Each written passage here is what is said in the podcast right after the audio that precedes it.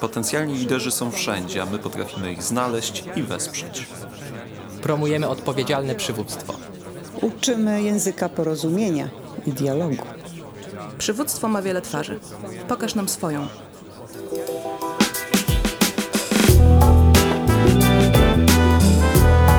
Nasz podcast to miejsce rozmów o liderstwie, wpływie i zmianach, ale także o edukacji. Jak mawiał założyciel Fundacji Szkoła Liderów, profesor Zbigniew Pełczyński, przywództwa można się nauczyć. O tym, jak to robimy, można przeczytać na stronie internetowej www.szkoła-liderów.pl. Dzień dobry, Adam August Michalik, witam w programie o przywództwie, podcast Szkoły Liderów. Dziś moim gościem jest absolwent Szkoły Liderów z 1997 roku, który w 2010 roku został wiceprezesem Helsińskiej Fundacji Praw Człowieka, a w latach 2015-2021 sprawował Urząd Rzecznika Praw Obywatelskich VII kadencji. Obecnie pełni funkcję dziekana Wydziału Prawa na Uniwersytecie SWPS. Zapraszam do wysłuchania rozmowy z profesorem Adamem Bodnarem. Dzień dobry, dziękuję bardzo za zaproszenie.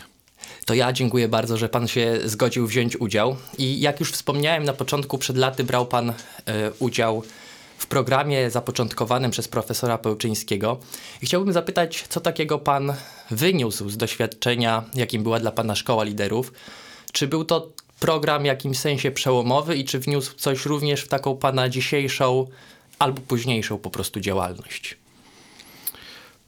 Ja myślę, że w ogóle to, że tam byłem na Szkole Liderów, było dość chyba jednak nietypowe i nie byłem takim zwyczajnym uczestnikiem. To znaczy ja nie należałem wtedy do żadnej młodzieżówki, nie angażowałem się politycznie.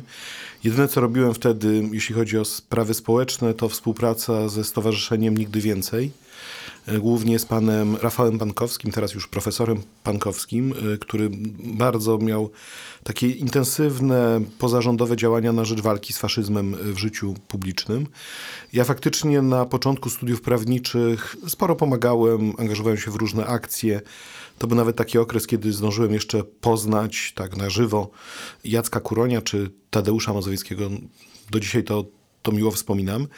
Natomiast w którymś momencie właśnie Rafał mnie zachęcił, żebym aplikował do tej Szkoły Liderów. Nie do końca wiedziałem chyba jeszcze wtedy, z czym to się wiąże i na czym to polega, bo raczej byłem z tej grupy liderów społecznych, a nie liderów politycznych i też nie miałem jakichś specjalnych aspiracji politycznych.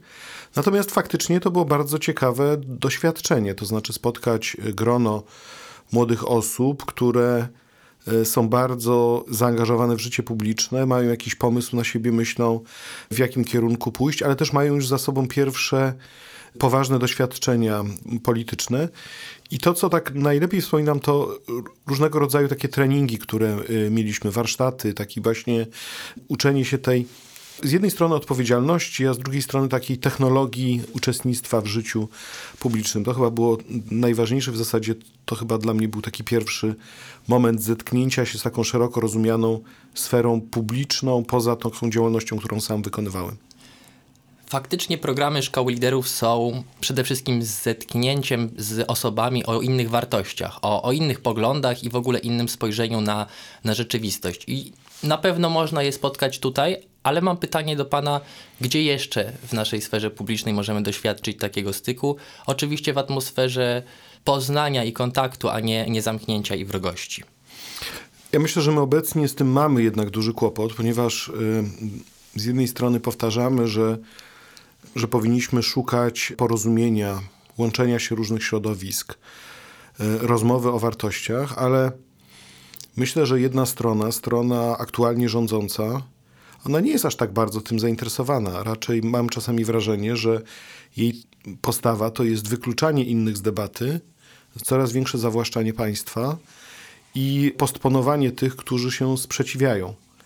Te ciągłe ataki na opozycję demokratyczną, na osoby, które mają inny pogląd, to czasami jest to aż po prostu przykre, jak bardzo to jest instrumentalizowane i wykorzystywane. Sam zresztą padłem nieraz ofiarą tego, tak? I to wtedy bardzo trudno jest otrzeć to błoto, które się rzuca na drugą osobę i powiedzieć, oto teraz będziemy dialogować, teraz będziemy rozmawiać, bo my tutaj mamy bardziej taką demokratyczną postawę. Także ja myślę, że my mamy duży problem z takim zakłóceniem sfery publicznej i to utrudnia niestety prowadzenie dialogu w różnych sytuacjach. Natomiast mimo wszystko są w Polsce środowiska, które reprezentują poglądy, nazwałbym je poglądami prawicowymi, czy poglądami, które są konserwatywno, nie wiem, chrześcijańsko, nawet narodowe.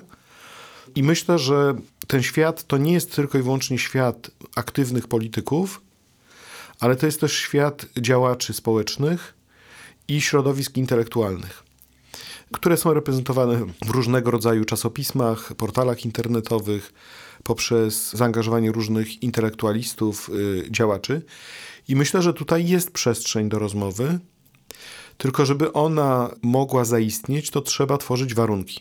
Myślę, że Szkoła Liderów jest z pewnością takim miejscem, które tworzy warunki do takiej dyskusji, ale czasami to wymaga nawet trochę większego wysiłku niż pojechanie na jedną czy drugą szkołą. Czasami trzeba szukać tych tematów, które mogą łączyć, które mogą być wspólne. Ja miałem taką jedną inicjatywę w biurze rzecznika, z której jestem bardzo zadowolony, a mianowicie stworzyliśmy taki projekt, taki raport na temat Wrocławia, wielokulturowego Wrocławia, ale też Wrocławia, w którym się załamały pewne wartości i udało się dzięki zaangażowaniu moich współpracowników, zwłaszcza pana Andrzeja Stefańskiego, doprowadzić do tego, że proszę sobie wyobrazić, pod jednym dachem mieliśmy ludzi, którzy reprezentowali ONR, a z drugiej strony kampanię przeciw homofobii, Komitet Obrony Demokracji czy Stowarzyszenia Żydowskie.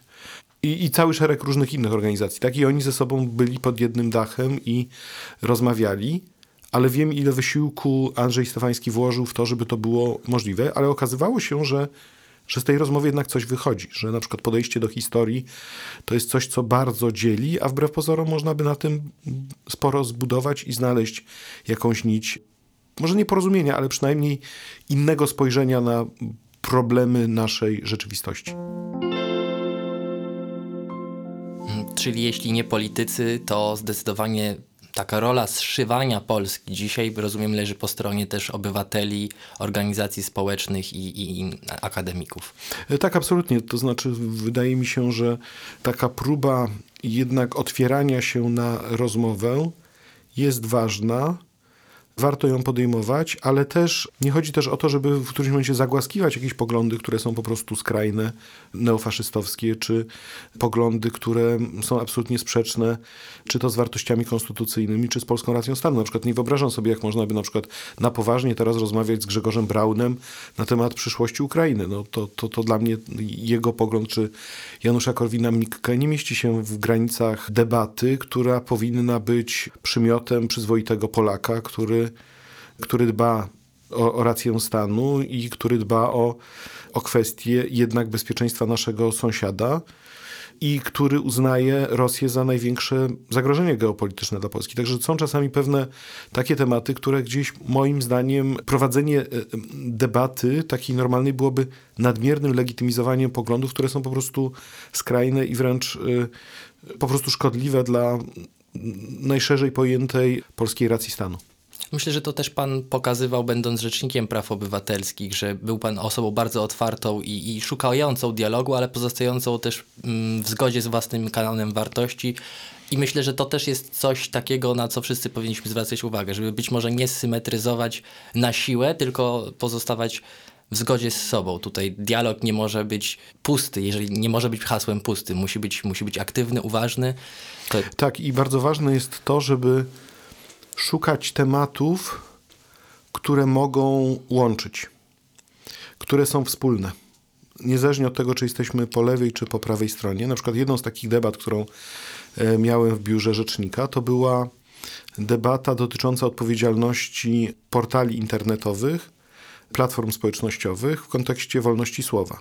Ponieważ one nie są wystarczająco regulowane i dopiero teraz w zasadzie Unia Europejska podejmuje rzeczywiste działania na rzecz uregulowania i ograniczenia takiej pełnej swobody tych platform społecznościowych, to okazuje się, że to może być temat wspólny zarówno dla lewicy, jak i dla prawicy, bo i jedni i drudzy doświadczali tego, co to oznacza zdjęcie strony, zablokowanie jakiegoś wpisu, czy też taka sytuacja, kiedy z jednej strony korzystamy z tego medium, a z drugiej jesteśmy trochę bezbronni, jeżeli to medium samo zaczyna dyktować warunki. Czy tak samo drugi temat, przyszłość Polski w kontekście zagrożenia ze strony Federacji Rosyjskiej. To jest temat, który powinniśmy omawiać i powinniśmy się nad nim najzwyczajniej w świecie zastanawiać z punktu widzenia wyzwań energetycznych, bezpieczeństwa państwa, finansowania czy ochrona zdrowia. To są też tematy wspólne i są w Polsce projekty, które próbują w ten sposób prowadzić debatę.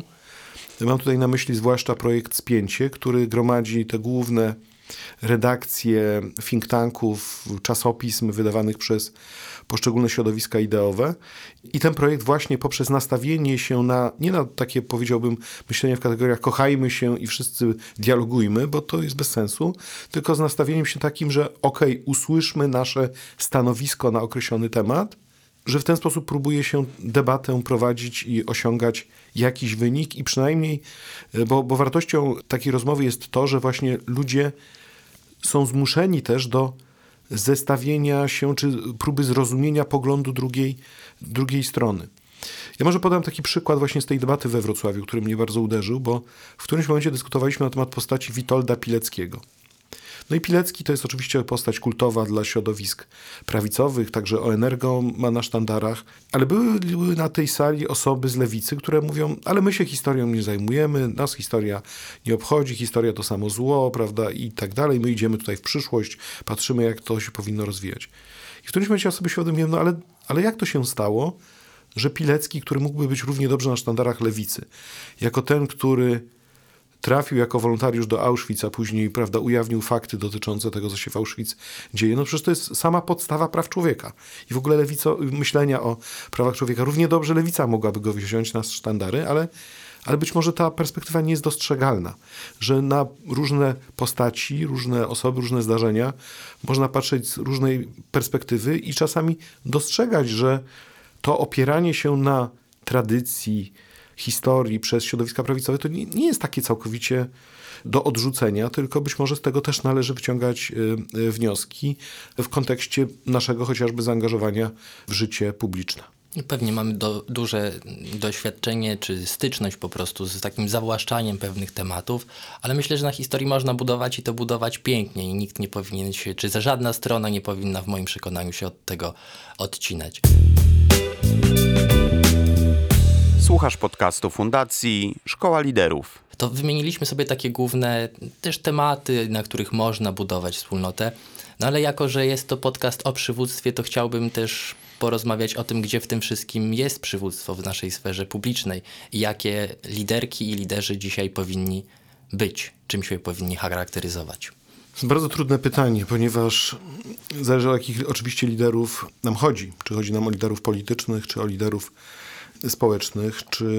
Natomiast myślę, że taka najważniejsza cecha lidera to jest myślenie dwie długości do przodu, czyli myślenie strategiczne w kontekście planowania dalszych działań rozpisanych czasami na tygodnie, miesiące, z jednoczesnym podejściem nastawionym na determinację w osiąganiu celów i w angażowaniu innych ludzi do realizacji tych celów, a także przy nastawieniu, że robimy coś wspólnie, a nie samodzielnie. Nie na zasadzie takiej ja wiem lepiej i wy się podporządkujecie, tylko raczej przekonujemy do swoich celów, do swoich idei pozostałe osoby i zaczynamy to traktować w kategorii zadania określonej drużyny, grupy, organizacji społecznej, partii politycznej.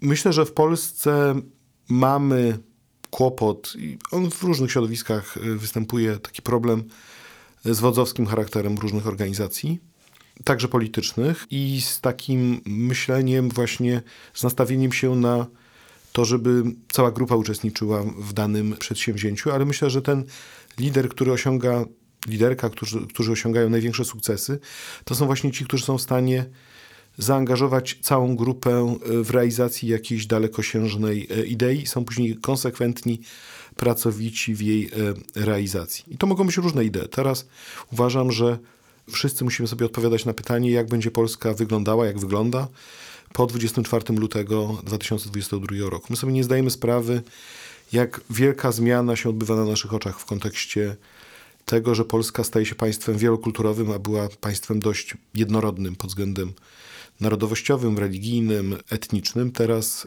sytuacja wojny to wszystko zmieniła i napływ uchodźców do Polski. Drugie takie wyzwanie to jest wyzwanie dotyczące współpracy w ramach Unii Europejskiej, w ramach NATO, polityki energetycznej, wspólnej polityki militarnej, ale też rozwiązywania tych problemów, które mieliśmy do tej pory. Słowem, tych wyzwań jest znacząco więcej niż było jeszcze rok temu. Nam się wydawało, że pandemia to już będzie takie wielkie wyzwanie, a teraz się okazało, że my ledwo z tej pandemii, prawda, wychodzimy, a mamy nowe wyzwanie, które wymaga od nas dużego poziomu przewidywalności, zaangażowania, odpowiedzialności, determinacji i też takiej, powiedziałbym, odporności na codzienny stres, na codzienny czasami brak sukcesów, czasami brak realizacji naszych celów, ale myślę, że jeżeli się w coś głęboko wierzy, że to ma sens, to z czasem i faktycznie poświęca się temu energią, to z czasem to zacznie się przekładać na konkretne wyniki naszej działalności. Maciej Duszczyk w kontekście wojny i teraz migracji powiedział, że czeka nas maraton i sprint. Ja chyba chciałbym dodać, że być może powinniśmy naszych liderów przygotować na to, że powinna to być jednak sztafeta i ci, którzy są dzisiaj na pierwszej linii frontu, bo na przykład działają przy granicy, powinni w pewnym momencie móc tą pałeczkę przekazać, a ci zaś, którzy się nie angażowali do tej pory tak, jakby chcieli, bo po prostu może nie mieli na to przestrzeni, żeby byli gotowi ją przejąć. I być może to jest też jakaś taka wielka odpowiedzialność naszej debaty, którą powinniśmy zacząć toczyć też na ten temat, bo faktycznie nie skończy się to prędko po prostu. Tak, tylko że w przypadku akurat uchodźców i granicy to może nie tyle chodzi, myślę, o przejmowanie pałeczki czy tej sztafetowej, co raczej o większą profesjonalizację pomocy dla uchodźców, czyli tworzenie takich polityk publicznych, które będą zapewniały rzeczywisty, równy dostęp do edukacji, do służby zdrowia, do świadczeń społecznych, do zwłaszcza mieszkań. I to już nie rozwiąże samo społeczeństwo obywatelskie. Tu już muszą liderzy bardziej polityczni mieć to na względzie. I myślę, że akurat polscy liderzy samorządowi zwłaszcza mają mnóstwo kompetencji w tym zakresie i przy pewnym wzmocnieniu także finansowym i przy dobrej współpracy międzynarodowej myślę, że sobie spokojnie z tym dadzą radę. Natomiast muszą sobie zdawać sprawę z tego, że właśnie, że to nie jest tak, że te problemy się będą nawarstwiały i one będą wieloletnie, a nie kilkutygodniowe. Natomiast jeśli chodzi o ten maraton, to Joe Biden w czasie tego przemówienia na Zamku Królewskim powiedział też, że nas czeka trudny, długi czas obrony wartości liberalnych. Jemu nie chodziło tylko i wyłącznie o inwestycje wojskowe i wsparcie obronne dla Ukrainy, aby Ukraina wojnę wygrała, ale chodzi o to, że zmienił nam się naprawdę świat w postaci budowania nowej żelaznej kurtyny i Rosja na różne sposoby będzie próbowała destabilizować sytuację w Europie, natomiast my tym bardziej musimy być wtedy zjednoczeni i przywiązani do wartości liberalnych. Także tu jest też duża odpowiedzialność liderów, jak o to walczyć i jak nie doprowadzić do takiej sytuacji, abyśmy mogli być w stanie podobnego zagrożenia, jak właśnie Ukraina, że państwo będzie ulegało stopniowej erozji, a my nie będziemy mieli wystarczających instrumentów, żeby na to reagować i żeby po prostu być silnymi i przygotowanymi do ewentualnych niebezpieczeństw geopolitycznych. I jakiś czas temu, już wiele miesięcy temu, skończył pan swoją kadencję jako Rzecznik Praw Obywatelskich. Obecnie realizuje się pan dalej naukowo jako dziekan Wydziału Prawa i mam pytanie, co teraz przed panem i w najbliższych miesiącach, tak z działalności społecznej, jak i naukowej? Jeżeli chodzi o działalność naukową, to mam kilka projektów, w których uczestniczę i oczywiście też cały czas zarządzam Wydziałem Prawa Uniwersytetu SWPS. Staram się ten wydział rozwijać, aktywizować, tworzyć taką dobrą wspólnotę dla nauczycieli akademickich i studentów. Natomiast jeśli chodzi o działalność publiczną, to sporo czasu poświęcam na publicystykę, zarówno pisanie dla Wyborczej, dla internetowego wydania Polityki, ale także poprzez prowadzenie swojej audycji w Radio Nuance. Mam sporo różnych zobowiązań międzynarodowych, co zajmuje sporo czasu. Taka chyba najważniejsza rzecz, która mnie teraz czeka, to w końcówce maja lecę do Lillehammer na taki Światowy Kongres Wolności Słowa. To będzie taka, myślę, że duża impreza, ważna teraz, a w kontekście Polski, kiedy Polska spadła na 66. miejsce w rankingu Reporterów Bez Granic, no to tym bardziej warto o wolności słowa dyskutować. Natomiast teraz najważniejszym wydarzeniem dla mnie jest ukazanie się książki Nigdy nie odpuszczę, wydawnictwo Agora.